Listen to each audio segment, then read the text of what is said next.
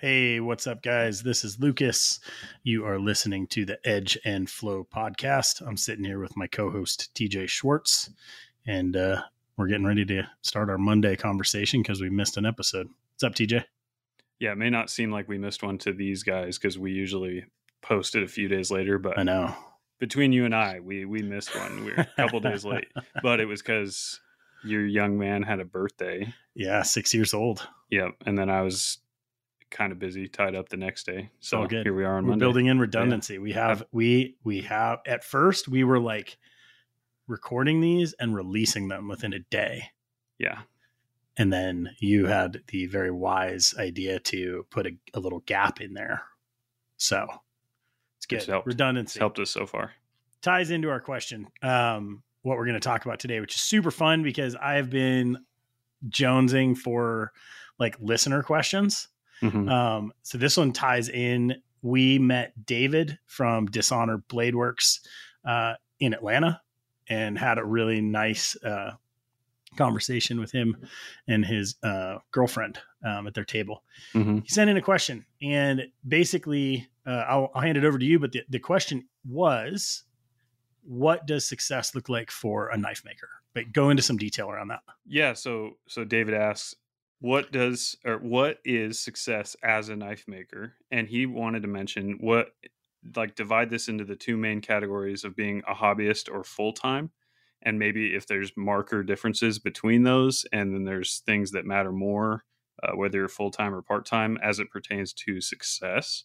Yep. And I thought that was a very interesting question and very top of mind for me too. Just kind of looking forward with sort of a growth and change uh, pace right now that's really fast. I've been trying to think a lot about this. And so let's dig into it, man.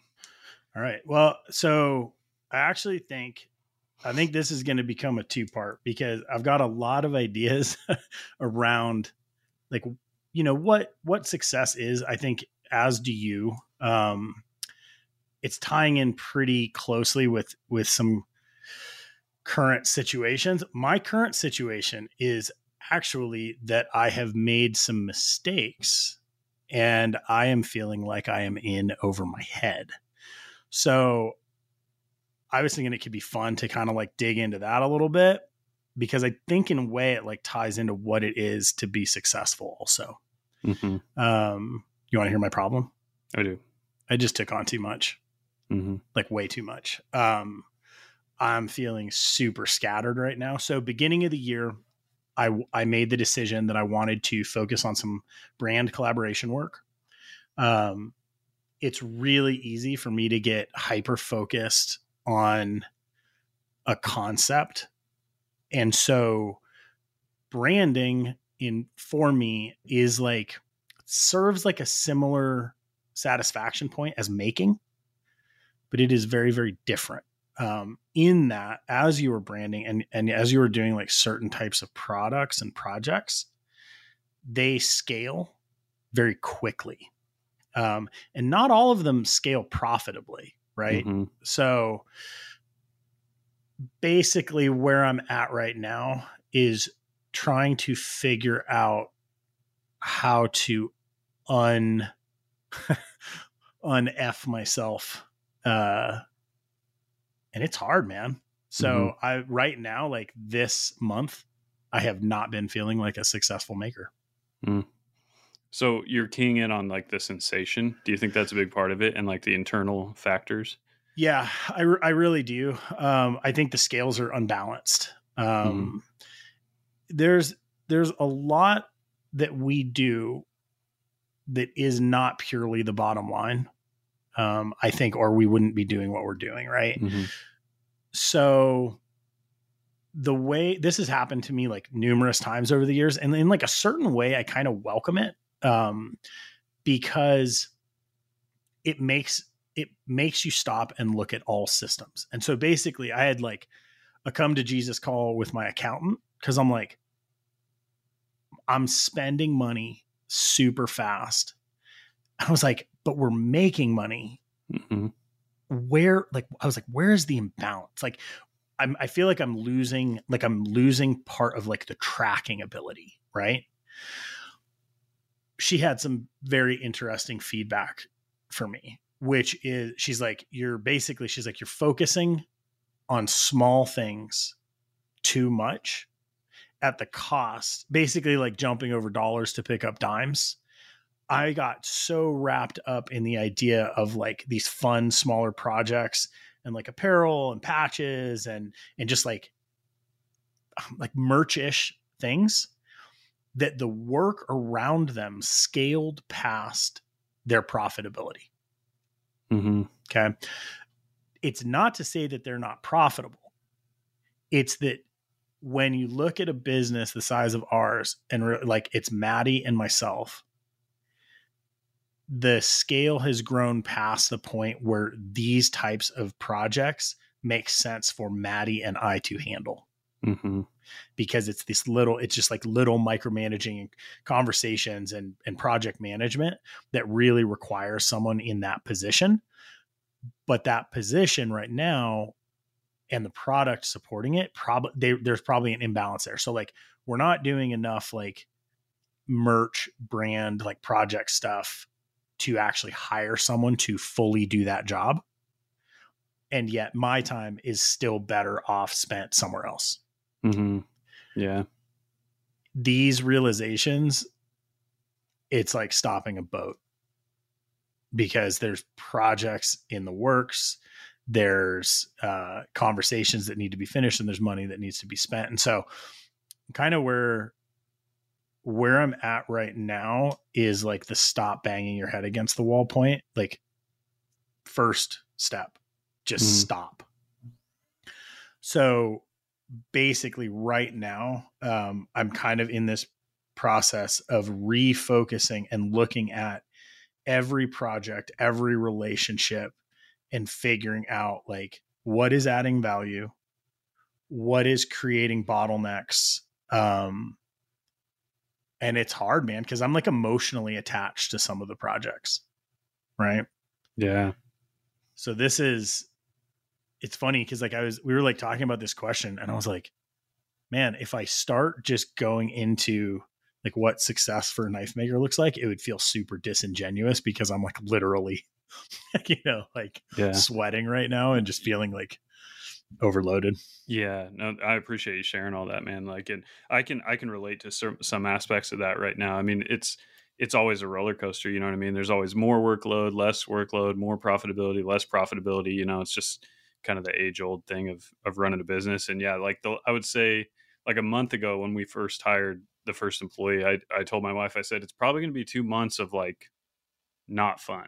Like yeah. I told her, like it's it's probably going to be that, and it there's parts of it like we're going like the shop's moving great, everything's doing well, but there's some definite not fun factors right now, um, and so I can definitely relate to that. And so it's uh it's it's good to good that you're sharing this, and like I'm I'm happy that that we're having a raw conversation and that some people can listen to it. Dude, with um, social media, like everything is positive, man. Yeah. All you see, all yeah. you see are wins. And like it's not it's not reality, right? Mm-hmm. Mm-hmm. So I think that there's I think that there is a lot of value in maybe it's not not seeing it constantly but just realizing that like at every level there are there are issues mm-hmm. the beauty the beauty of a lot of it is when you are trying to change things right and you don't know what you don't know mm-hmm.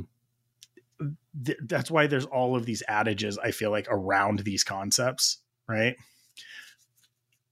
sometimes you literally you have to try it you test it out and then you pull back or or it works and you you know you kind of like take what you want and and move forward.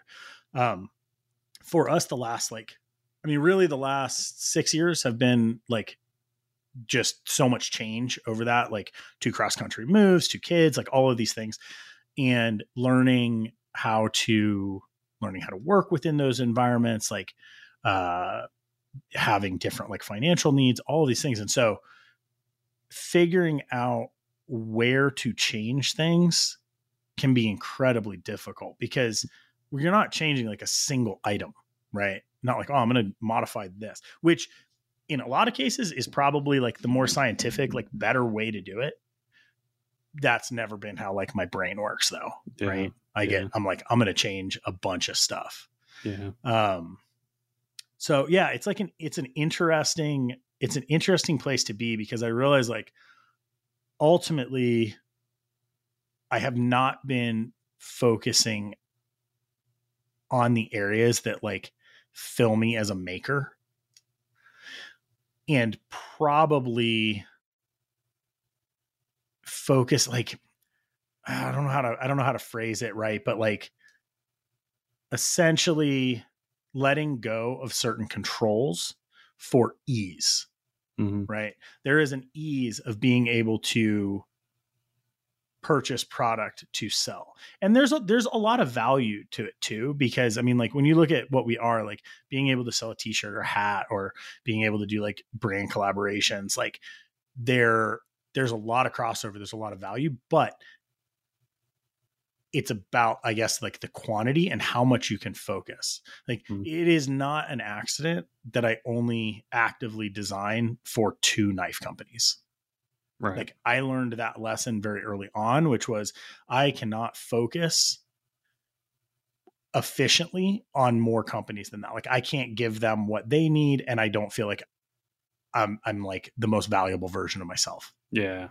Yeah. doing that inside your own brand can be a really hard thing to actually figure out.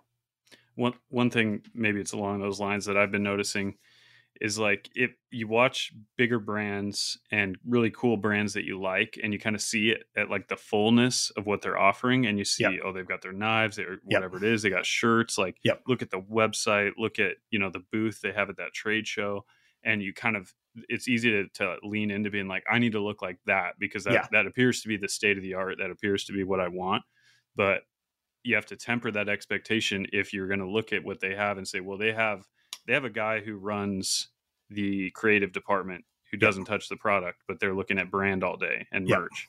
They have people who are engineers you know what i mean? They they have more people than what you and i have and so you have to be careful about aspiring towards something that requires a level of manpower that you're not you don't either have or you don't eventually want to have Yeah. um you know what i mean and so that's i can maybe that's part of what what you're feeling is like One hundred percent. wanting to look like a bigger brand than Yep. what you really are Well, and it's it's not. I don't know that it's about like look or appearance. I think it's about providing, f- and and what I'm interested in. So when I look at brands that I'm interested in, I'm like, they do this, and that is rad. Mhm. right but and it's and it's a big but like the manpower behind it and the con- it's conversations right? So like even if you even just look at graphic design the conversations around graphic design if you are producing product are are not inconsequential. And so i actually i really enjoy it. It's a it's something it that is one of those that is one of those components of kind of the more product oriented side that I that I get true value from because I like working with creative people. The same is also true for like brand collaborations and like luckily like this year the brand collaborations I've done I'm really happy with, but what I realize is I don't want to keep adding them, Mhm. right? So, I mean, and we've had like we've had like some bangers, right? Oh, like yeah, for sure. the pen with tactile the ring with with good art like these are companies that like i like and i respect and i enjoy the conversations with but i still see like okay those are those are still they still take real time. And so that was kind of like i realized like for a while i was like starting to move towards a few more and i was like i i can't do it. Like i can't i can't spend more time in this area.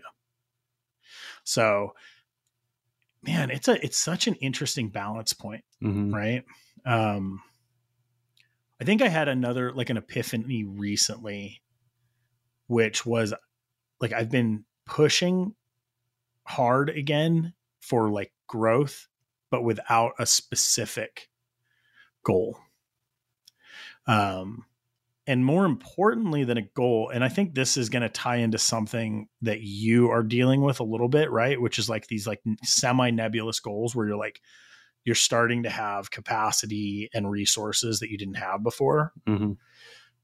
i think that there is a huge difference between having goals and identifying values. I think it's probably one of the single biggest determining factors of like what I would consider success at this point. Like, and I'm learning this in retrospect because I think that the majority thing, the majority of things that I somehow considered values over the last decade may have actually just been goals. And when you complete a goal, there's another goal. Mm-hmm. If you're living inside of a value structure, you're actually identifying if the goals fit inside of a value. Mm-hmm. So, so elaborate on values. Like talk about that. I mean, like the easiest, the easiest, I guess, frame of reference for value would be like if you're to say, like, like, okay, what do you, what do you value most in your life? Let me ask you that. What is it?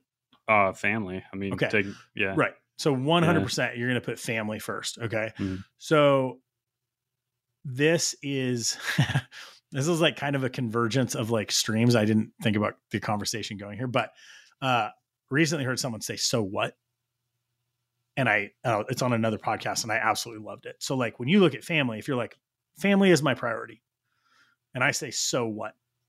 So what are you doing about it? Mhm. right you can identify a bunch of re- of things that you are actually doing that support the fact that family is your number one priority Right. okay but as you go down the line that's going to get muddier i guarantee it Yeah. because you're going to be like this is important and you're going to be like so what are you doing about it and be like nothing Yeah. like like you know yeah. so it's been this like ongoing process i think of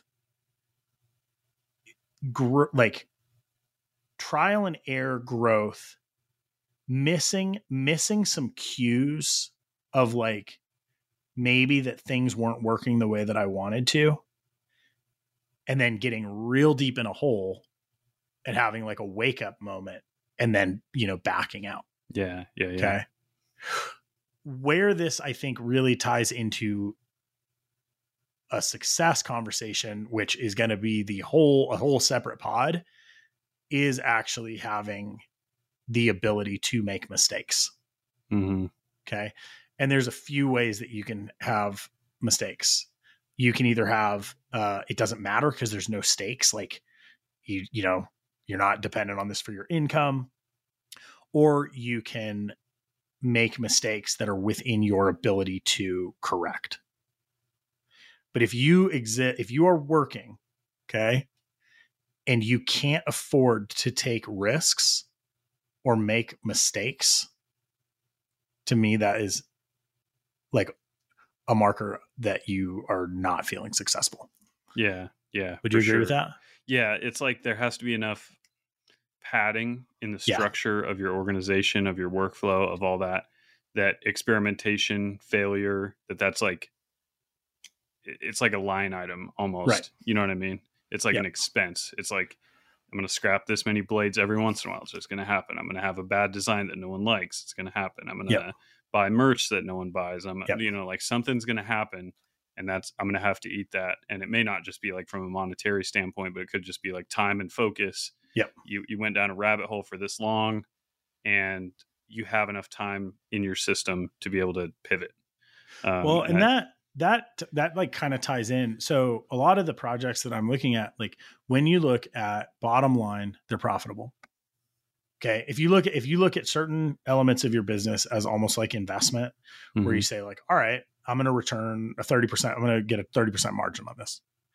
Well, if I give you a dollar and you give me a dollar 30 and we just do that forever, it works out great for me. Okay. It's not huge margin, but it's consistent. Okay. So where this broke down for us w- was in the unseen costs. So right now, like for us to do a big drop, like we did a huge drop today. Okay. Uh, the majority of the product is shipping from our fulfillment center. Okay. We pay a fixed rate for product to ship. That cuts into a margin that it is existing. And if it's an inexpensive product with a high margin, it just starts to not, the profit is not there. It's not that it's not profitable, Mhm. it's that it's not making enough money to justify like the setup time and the media and the newsletters and the conversations and like it's a weird thing to realize, Mhm. right? Yeah. And I don't know that I ever would have realized it until we pushed it to this point. Yeah. Because otherwise it's almost it's just like it's it's on the flip side like the margin of it not loss but like so maybe that maybe that 30% is now like 15 or 20%.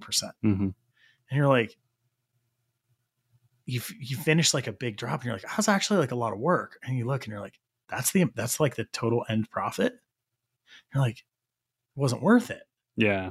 Yeah. right but No, it I'm- took it to be a big enough number to notice it Yeah. Yeah. And it's also easy to put up like a spreadsheet or run some, yeah you know, every business owner, you pull out your phone, you start calculating stuff yeah and you start, you're like, okay, if I did 100, if I did 200, 300, and you start looking at the numbers. Yeah, you're like, oh, yeah, that many. That's where, that's where I'd like that amount of money. Yeah. Then you get into it and you're like, when you're calculating that, like, I need to do three, 400 of these before that number becomes attractive or interesting. Now you're shipping three, 400 items and you get into it and you're like, now that number maybe isn't as interesting and attractive anymore. Yeah. So it's easy to think like, well, I'll just sell more of them and Yep. they'll be priced aggressively or they'll be a cheaper item. Um, yeah, that's tough. I, I uh, one really wise thing I heard, uh, I may have met, mentioned it on the podcast before, but it actually, uh, David from Dishonor Blade Works asked me the same question that I asked Tom Balding, and I told David the same answer that Tom Balding told me. Tom is the bit and spur king. He's like Yeah. the Chris Reeve of bit and spurs. yep And uh, Tom told me, he said, because he said people always ask him about pricing because that's the big question. And Tom said, I'm making sure I phrase it exactly right. He said, I, I charge enough so that I want to do it. And that's how I know it's enough. And that's like knife that's like old school knife maker logic too yeah. right And I think part of what I gathered from that over the years, at the time I was young and I wasn't didn't fully sink in, but I think part of it is like, okay, we're all hopefully trying to do something that we want to do in the first place, money aside. I mean, we're doing this Right. because we like knives and we like this industry. But when there's those moments where you're really in the work, if the money is not enough for you to want to do it, like you need the money to be enough to where the gaps where you get a little tired, where you get a little rundown. It's like you look at the money, like, okay, this is this is why I'm doing it. I'm feeding the family. We're paying the mortgage. It's gonna be the glue that like keeps you going, and then you'll like fall back in love with it. Maybe you know it's like that undulation. Yep. And it's like, but if those moments come where you look at it and you're like, this isn't enough money for me to want to do it, the odds of climbing out of that and get and falling back in love with it, Yeah. are not good. are low. know? Well, and that's a lot of what I've done this year. I mean, this is this is around creating like passive or passive or close to passive income, right? That to me is huge for success as a maker. Um, but there's variations on how that works. And basically, like looking at it, you know, uh, my accountant was just looking at. it, She's like, she's like, literally, if you focus on your factory collaboration and your and like these three products, she's like, your margins are enough that like you're covering the same like profit range. Yeah. Yeah. And she's like, does that feel good to to not have to think about all these other projects?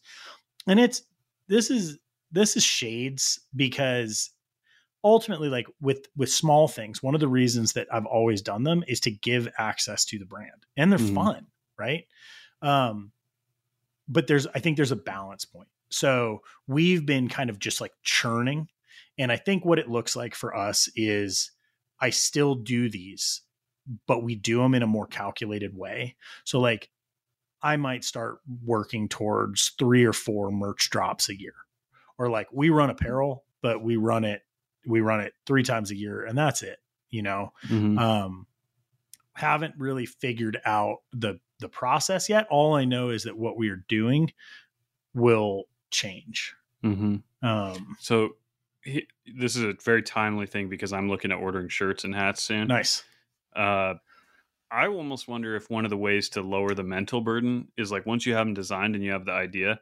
Yep. I know it may have less desirability on the customer side, but if you did like a pre-order, yep and which then- we've done and especially because shirts with the sizing, you If it was almost like- have to I'm going to open a pre-order for 'em for two weeks. Yep. And then I'm just going to order the shirts and then I'm just going to ship them. Yep. And then and then there's because I think the inventory management and like the fulfillment and it Yep. being constant. Yep. Is what is kind of like breaking and Yeah, stressful a little bit. Yeah. Yeah, and and that's kind of how I've thought about approaching it is like just do like like you're saying a seasonal release. Yep. You know, for Q1 like it's just this shirt design. You got Yep. a couple weeks to order it. We're going to ship it in a, you know, 6 weeks or a month or however Yep. long it takes. Um just to lower the demand on the decision making Yep. that is required.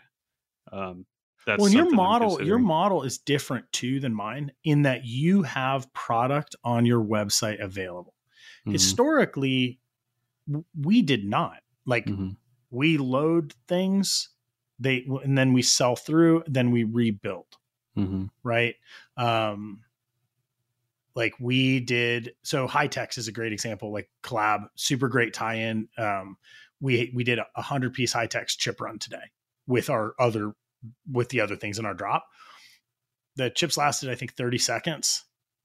And you look at that and you're like, that's that's like the way my brain works, right? So having these other products was always a way for someone to be like, ah, I missed it, but I'm I can still like grab this or like there's a cool Mhm. patch. I think I think that where you are at work wise, it might be less like less overall critical, right? To I don't think you're going to get to a feeling where you're like, man, okay, I don't have a big run of this coming out for another month, like in-house product. So I'm going to focus on getting like these like smaller items up. You're going to be able to like you probably have a couple items that are just in stock, hats, maybe a patch, and then you do apparel run a couple times a, year, or like shirts a Mm, couple times a mhm, year, right? That mhm. might be enough. What's interesting is I would say that like where David is at is kind of a similar process because of I think he's like more a disciple of like your school of knife making than mine. Super interesting. Um the the conversations that we had with them, just to like give them like a minor plug. So um Sibel and David. So David is Dishonored Blade Works, and then um Sibel is Sibeli on Instagram. something She's- like she's- that. Yeah, Yeah. she's like, Mhm. if you hear this, forgive me for not knowing. I actually don't have my phone on me. Um, she's a super talented glass artist. He's in like design and CNC world. She is in like hyper creative Glass blowing. glass blowing world. Mhm. It's it's very cool to see, and their their their work is just so kind of different.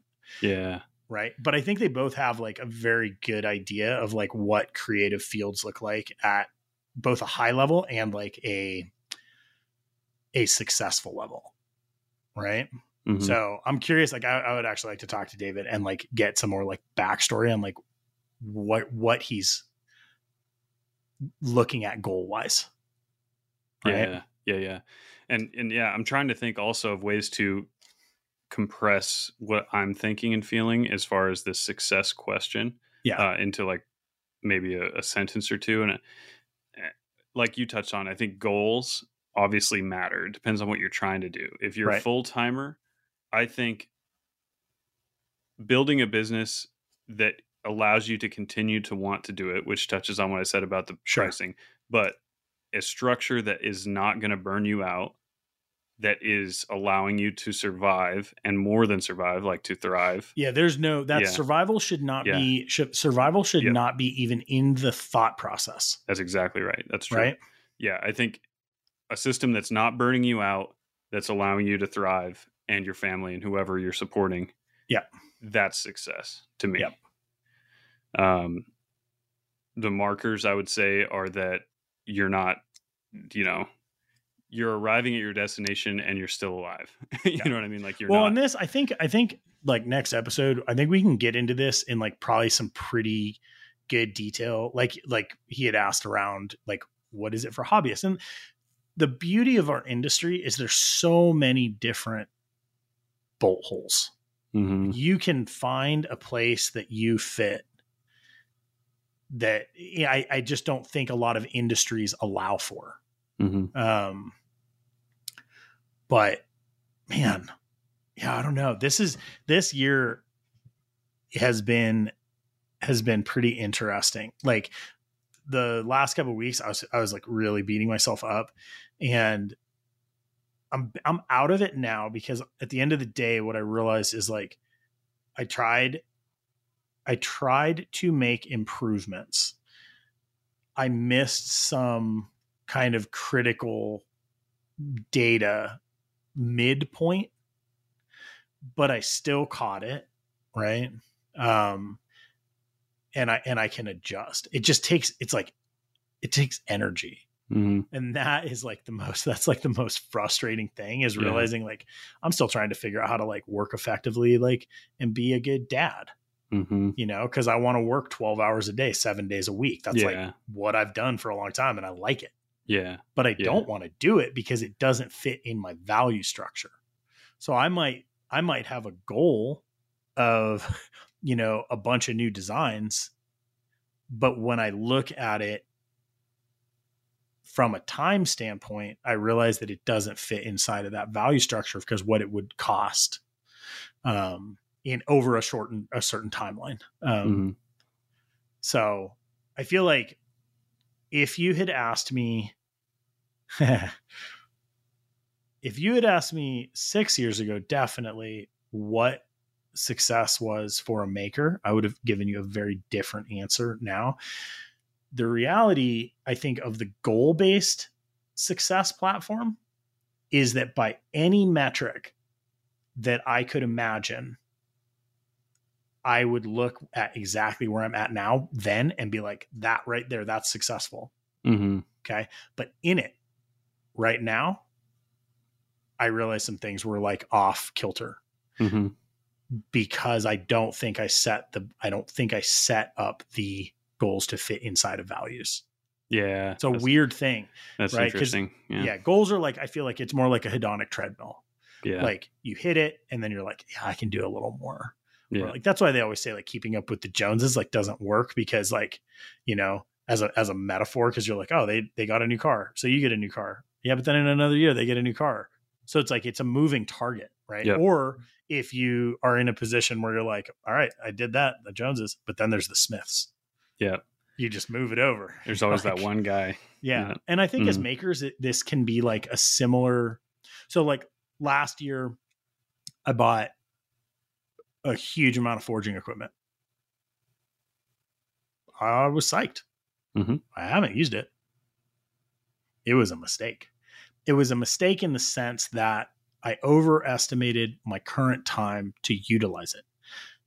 Now, I was able to cover like or recover from that like financial error.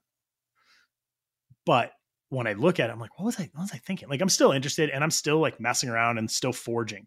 But I realized that like the the game versus the gain at that point wasn't there. Like I didn't have enough time to to focus on forging right now to warrant the amount of equipment that I purchased. And so that's one of these areas right now that I'm really looking at and being like, okay, this is a stop. hmm I have everything in my shop that I need currently to produce the work that I want to produce. It's super easy to like for me to always be looking for like the next thing. Same. Okay. Yeah. That basically I'm putting on full hold until minimum the end of the year. Right. Just Yeah. I just like was sitting there on my bench and I'm like, dude, like right now, like everything is in place to be as content and as happy as a maker as I can possibly be. That's the reality of it. I have my health, my family has their health. We have a home, we have a shop.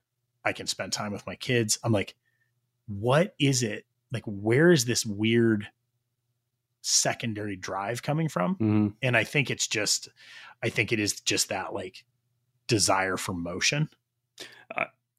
Everything you're saying is like really resonating with me right now. Mm-hmm. um, like big time because it's I feel like so like full transparency like this month is a record month for us launched a new model bunch of cool stuff happening lots of knives selling but I have the same sensation that you're feeling where it's like I don't know like could we I mean we could push a little more and then there's also the feeling of like okay now I need to replicate this every month like that's like in my head you know and I keep I keep thinking about that and I'm like, well, that would mean, you know, a little more capacity here, more there. And I, I look and it's like since I bought the Tormach two and a half years ago, it's kind of been that like the Yeah. whole time, like kind of pushing on the accelerator just a little bit more. And it's Yep. like as soon as I can get another inch, I'm going to take two inches. You know what I mean? Yeah. Um, and then it's like it's gotten me really far in two and a half years as to what's happened, but that growth for the sake of growth conversation is kicking in, like you said, where I look at my shop and I'm like, I can make all this stuff. You know what I mean? Yeah. I have the manpower now with Dalton. Yeah. I'm, I'm I should be good, and I have Yeah. to remind myself because I've said that before, and then like in a month or two, something is nagging in the shop. You know what I mean? And it's like, well, I just I need more tool holders. Like that's really all I need. You know, and it, it just can continue to go, go, go. Like you can continue to write checks to make your shop not even more productive, but just like a little more comfortable, a little nicer, a little little more whatever. Um, and I think looking at the bottom line of like what we're actually putting into our household is like taking care of the family and stuff. We're taken care of totally, but it's like if if a good percentage of the money that could be taking care of my family even better is like buying even more resources to then make more knives to then buy more tools like Yep. it's i'm definitely looking at it with a pretty zoom lens right now so Yeah. like you're resonating with me a lot Yeah, I think there's I think there's another component of this which is like we are in a very like hustle culture. mm-hmm. Not knife making specifically, but just like age group and like being in the United States, like hustle is the thing. Mm-hmm. I remember like in my 20s I started to have this feeling people would ask like how are you and I'd be like I'm good I'm busy and I started to realize that I didn't consider busy to be successful and I'm like I still sometimes say I'm busy but I try not to because I realize like that is not just being busy is not a goal busy to me mm-hmm. is like inefficiency yeah right? You like you're harried, like, oh, life's good. Is it good or is it busy? yeah Not that it can't be both, but I just think that's like a Yeah. marker. You know, I think that there's probably there's probably a different type of opportunity that is afforded by slowing down and like just doing the work in front of you. So let me give this as an example. Uh we've talked a bunch about like my continued like you know trials at like learning more CAD, CAM and becoming like a better machinist. A lot of times I'm using time to learn, but I'm not finishing product. And so over the last couple months, I've just started allowing myself to work by hand when I want to. Finish product like projects that are already started in the shop. And I've noticed like two things. I'm like, well, there's knives in the drawer. And I'm feeling really satisfied with my work. mm-hmm. So the concept of like pushing for efficiency's sake was actually just stopping me from like building things that I can sell for money and Mhm. enjoying the act of building them. Mm-hmm. That's weird. Now, if I just stayed there, I wouldn't be, I don't think I'd be content. But what I realized is like for a while, it was just all push all the time. And so I think you actually, in that way, I think you start to miss opportunities and miss value that you've already created in other areas. Mhm. And so, man, it's like a it's like a strange thing to just look at it and be like, oh, like slowing down is an efficiency. Yeah, yeah, and Right. and having the the the machine of your business be able to run at a slow rate. You know what I mean? Because it it like one thing I'm afraid of is if I build my business to where it's like high octane, Yeah. fast, but it has to run that way, or it goes upside down. You know what I mean? Because it's Right. like it's possible to build it that way, and I can see I could make decisions right now that would make it that way, and Yeah. that makes me nervous.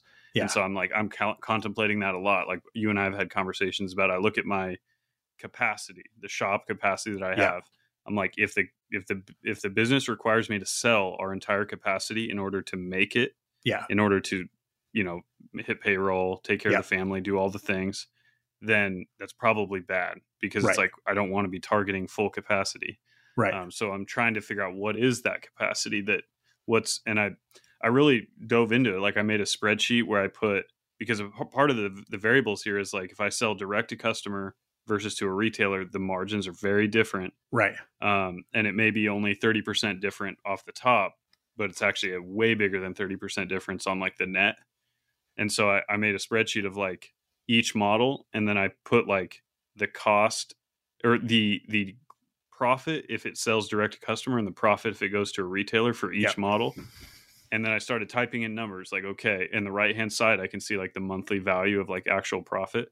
And I would type in like, okay, if I sold X amount of these to of the Overland direct, X amount to retailer, and I was just playing with the numbers because I was like, where is a happy place? You know what I mean? Where is a Right. happy place of volume?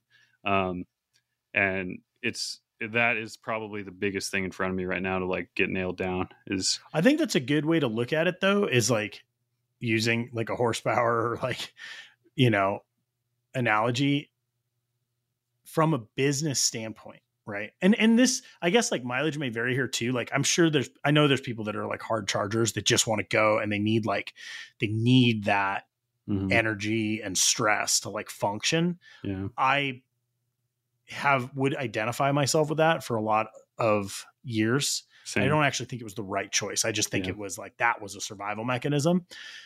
But like, yeah, dude, if you're like red redlining your, you know, Honda Civic and, you know, someone like blows by you in, you know, third gear, yeah. you know, Yeah.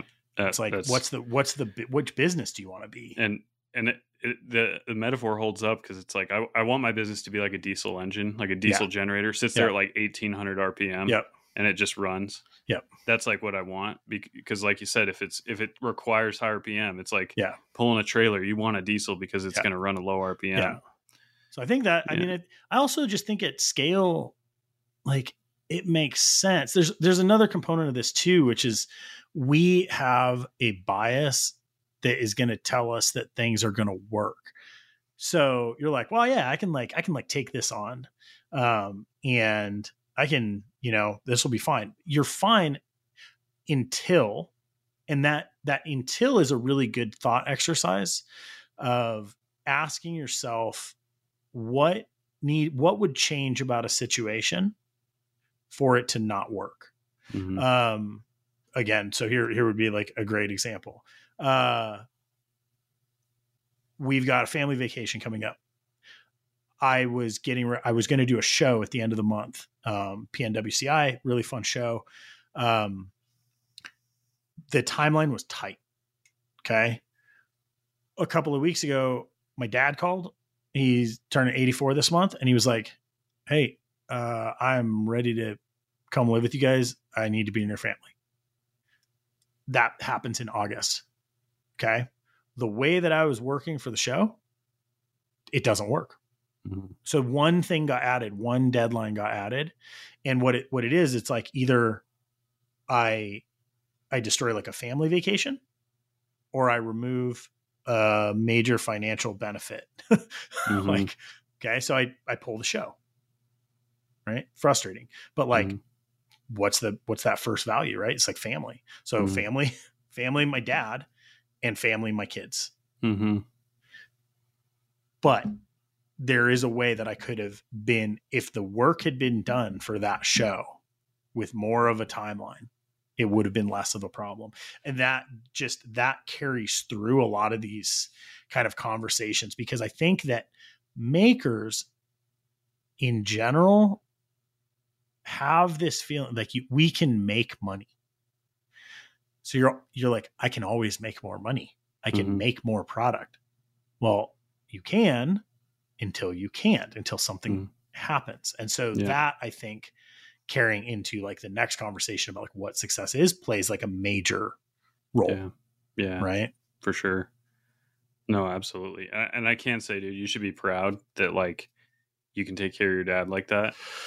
holy is- cow That's like that's a position you've put yourself in that is something you should be proud of for sure. I appreciate that yeah it's it's a it's like a lot to process Yeah. um but it definitely feels like the right decision Mhm. and and i'm psyched because like the boys are both at an age where i think they're really gonna benefit from Mhm. spending time with my dad like he's so much of who I am is, I think, directly related to him, but he is so different from me. Mhm. And so I think that having that kind of like, I don't know, just that, that's like the, probably the benefit of multi-generational housing, like in general.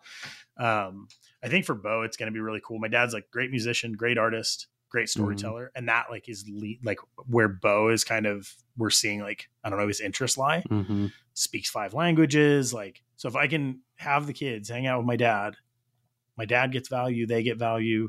Like, I'll get I'll get time with him. Like, it's good, but That's good. It's it's it's, a a, lot, lot, to yeah. process, man. It's a lot. No, I can imagine. So Yeah. I mean, that's like success. I think in general is like it's like asking. It's like wealth versus versus riches. I don't know Mhm. if that's going to track, but like I would rather be wealthy than rich. Yeah. And maybe it's just the way that I perceive the term, but like wealth seems like more of like a holistic like overview, Mhm. right? And it's not just based purely on numbers. Yeah. Um There's a there's a comfort vector in wealth. yeah, and like Whereas satisfaction You can be very rich and be very uncomfortable. or very unhappy. Yeah. yeah maybe unhappy. i don't i don't Yeah. know and maybe that Yeah. is is just like semantics but in my head that's the way that i have uh i've like aligned it Mhm. and i realized that like i want to live a wealthy life but that means like health that means creativity that means freedom that Yeah. means you know love there's all of these other things that are like tied in there Yeah. so I think that from the value proposition, I think that no one told me that as a new maker. Yeah. Clearly define your values and fit your goals inside of those. hmm For sure. You know, I think a lot of people spend time chasing goals that don't fit their values. And I think that I think there's a lot of unhappy people because of Yeah. that. Yeah. And it, it is weird how that can how you can have goals that don't align with values and not realize it.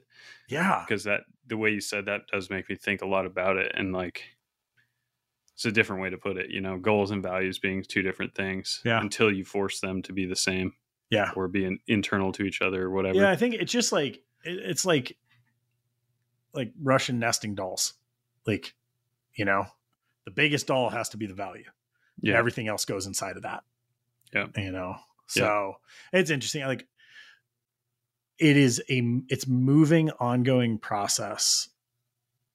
I'm right now I'm feeling like super grateful that I caught I caught this process kind of like at what feels like a pretty early stage because I mm-hmm. definitely could have kept pushing and pushing and pushing. And like this even ties in with like doing OEM knives for Burnley brand. Like I really enjoy doing them and I enjoy having them. Some of like the numbers and the way that I was doing it, I think are are not a fit. So a lot of times I think there's it's like the yes and scenario where you're like, yeah, I do want to do it and I also need to change it Mhm. you know um i think there's modifications as opposed to like full like you know kill it i don't Mhm. think there's much that i'm gonna kill there i but from a brand standpoint i feel like we're gonna like step back slow down reevaluate and then modify that's that's wise and, and i look forward to hearing like kind of through that journey kind of updating pivoting and seeing how how it goes. Dude I can say- it's a little bit of a tangent but one thing that happened this weekend that like i said it's the last couple months has been like kind of a high octane kind of stressful kind of like just rapid rapid change growth all just all the things that feel like they need managed right now. Um and i i picked up this pos 6x6 atv and uh what is it called? It's called a max atv Yeah. same similar to like an argo. Yep. and you'll get why i'm telling you this but like i uh my brother-in-law saw it on the side of the road 250 bucks. They're incredibly rare. I've wanted one since i was like eight but i have never seen one with my own two eyes in real life. And he's he's like dude there's one on the side of the road 250 bucks. I'm like i'm gonna go get it. Yeah. And i'm, I'm gonna bring it home it's been a goal since I was a kid, and so it's a giant hunk of junk. Like doesn't have an engine. But this weekend was the first weekend I spent three hours just like starting to take it apart, and I realized working on something like that where there is literally no pressure yeah. felt so good because it's Yeah. like I really enjoy working in the shop, but there's pressure. Like Yeah. the you know the things I'm doing have to have to work. You know what I mean? Like if I don't get it working tonight, it's the first thing I'm going to do in the morning because it needs Right. to work. Yeah. Whereas this thing, I was kind of like, I don't know what I'll get done. I'm going to start taking it apart, and Yeah. maybe it'll just be in a lot of parts at the end of the day, and I won't know anything other than that. But I I felt really good when I was turning wrenches on that thing, and I didn't realize that I needed that, and so that's that was one discovery I made that it was like just because you're doing something for work that is fulfilling doesn't mean you shouldn't also do something similar that has less pressure involved. Yeah. You know, Dude, may- I've- like I've realized I can't work my way out of stress. yeah, Yeah. Not in the not in the short term. If I'm Mhm. like feeling stressed out, if I'm feeling anxious about something, t- working late or or putting in an extra Mhm. day, it actually doesn't fix it. Not for me. Mm-hmm. Like separating, coming back to it, like sometimes the work just needs done. Like I get that, but it Mhm. but when I'm like really feeling like anxious or like I didn't get enough done, uh, doing a little more isn't going to fix Mhm. it. Those projects, it's like self care for the maker almost. yeah, yeah, yeah. It's pretty Yeah. good. I, I've uh, for the last couple days, I've been building a greenhouse for Maddie.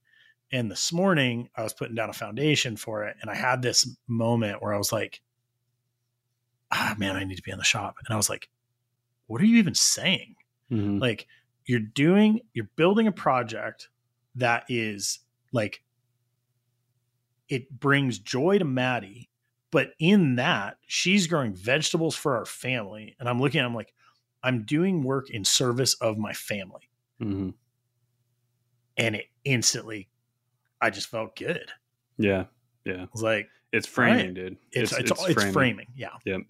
And that's I think Yeah. that's something we can go into next time too, which is perspective and how you frame your situation.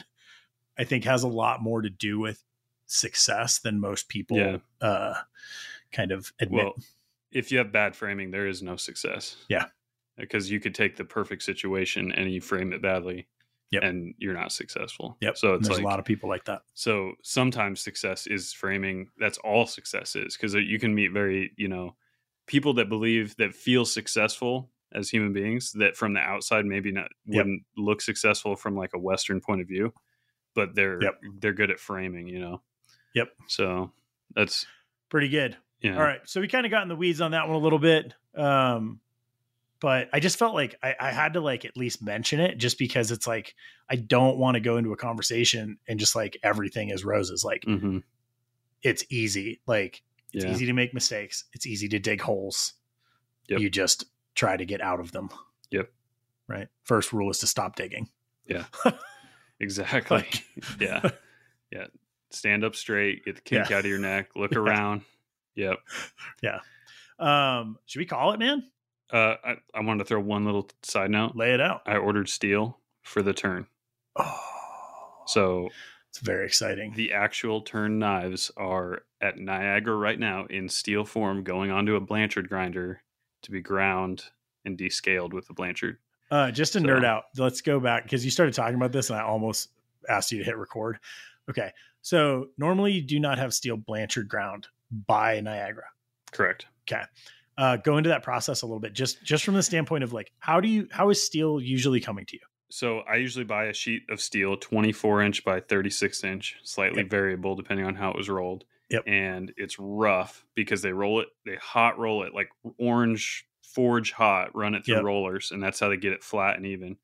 And it leaves burn marks. It's like a charred piece of steel. So then they like either soda blast it or bl- sand blast it. They blast it with something to take that off, but it's rough. It has the texture of like leather. And so anybody that's ever held steel, I mean, it's same as the steel you've got, you know, Yep. any any steel.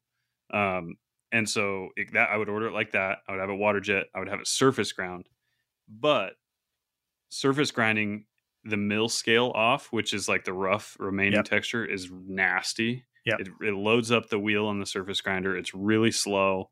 It, you have to redress the wheel a lot. Um, it also has high spots because if the roller has like let's say a little bump in it or something, Yeah. it can make like a little high hill. And then if you have it water jet, you can have a knife that like teeter totters because it's kind of sitting on like lumps and bumps. And so he's having uh, Ron, the guy, my brother-in-law, doing surface grinding. He'll have issues where like some of them, like the tip wants to pop up, and it's like fluttering a little bit, so the finish is really bad. It's just, and so he's like hand sanding, trying to get him to lay flat on the surface grinder for the first pass. And I'm like, well, what if we Blanchard ground like 75% of the thickness off? Yep. At a, as a sheet because Blanchard is Yep. way faster and more aggressive, but you can't hit the tight tolerances on dimension and you can't get the good finish that a surface grinder can. Right. So it's like a one two punch now of most of it removed from the Blanchard, water jet, then surface grind to finish. Yep. Um, and it's not unique. I know a few people that do that, and I think it's probably the way to go. But this is the yeah, first that's one. that again. That's just these small, small upgrades. Like, Yeah. it's pretty good. Yeah, I'm so excited. so the turn We haven't is even sh- we haven't showed the knife yet. that's a good good point. When are we going to do that? I don't know. We can talk about that. Yeah, I think we Uh, should just make it, put it in a box, and then sell it. put a quest like a mystery yeah, box. Just put a and put a mystery Yeah. box knife. Yep. Just put. That would be fun. sell it without ever announcing it. Yeah, sell it without ever showing it. That'd be funny. I would be willing to do that on like a on like a small prototype run. Yeah. pro- I don't know about on hundreds of knives. That'd be a little crazy. But Uh, all right, uh, yeah, we should post it soon, Okay, let's do it. probably All right. because it's, Um, it's happening. Well, it'll be nice because you'll have you'll have like process stuff to post soon. Yeah, yeah, too. and and I, have talked on the pod before about like ship it or zip it, like waiting, Yep. which is what I did on the sport. Yep. But this one feels different because people are hearing right now all about it. It's it's got a different hue to it. So Yeah, I'm game to show it. uh, yeah, that'd be cool. So, all right, man. Um, good chat, guys. Thanks for listening. Uh, leave us a review, please. Um, send us questions. Yeah, send us questions. We Make really mistakes like and get yourself into trouble. Yep, Okay. got to do it. All right. Appreciate it. Talk to y'all. you guys later. Bye. Bye.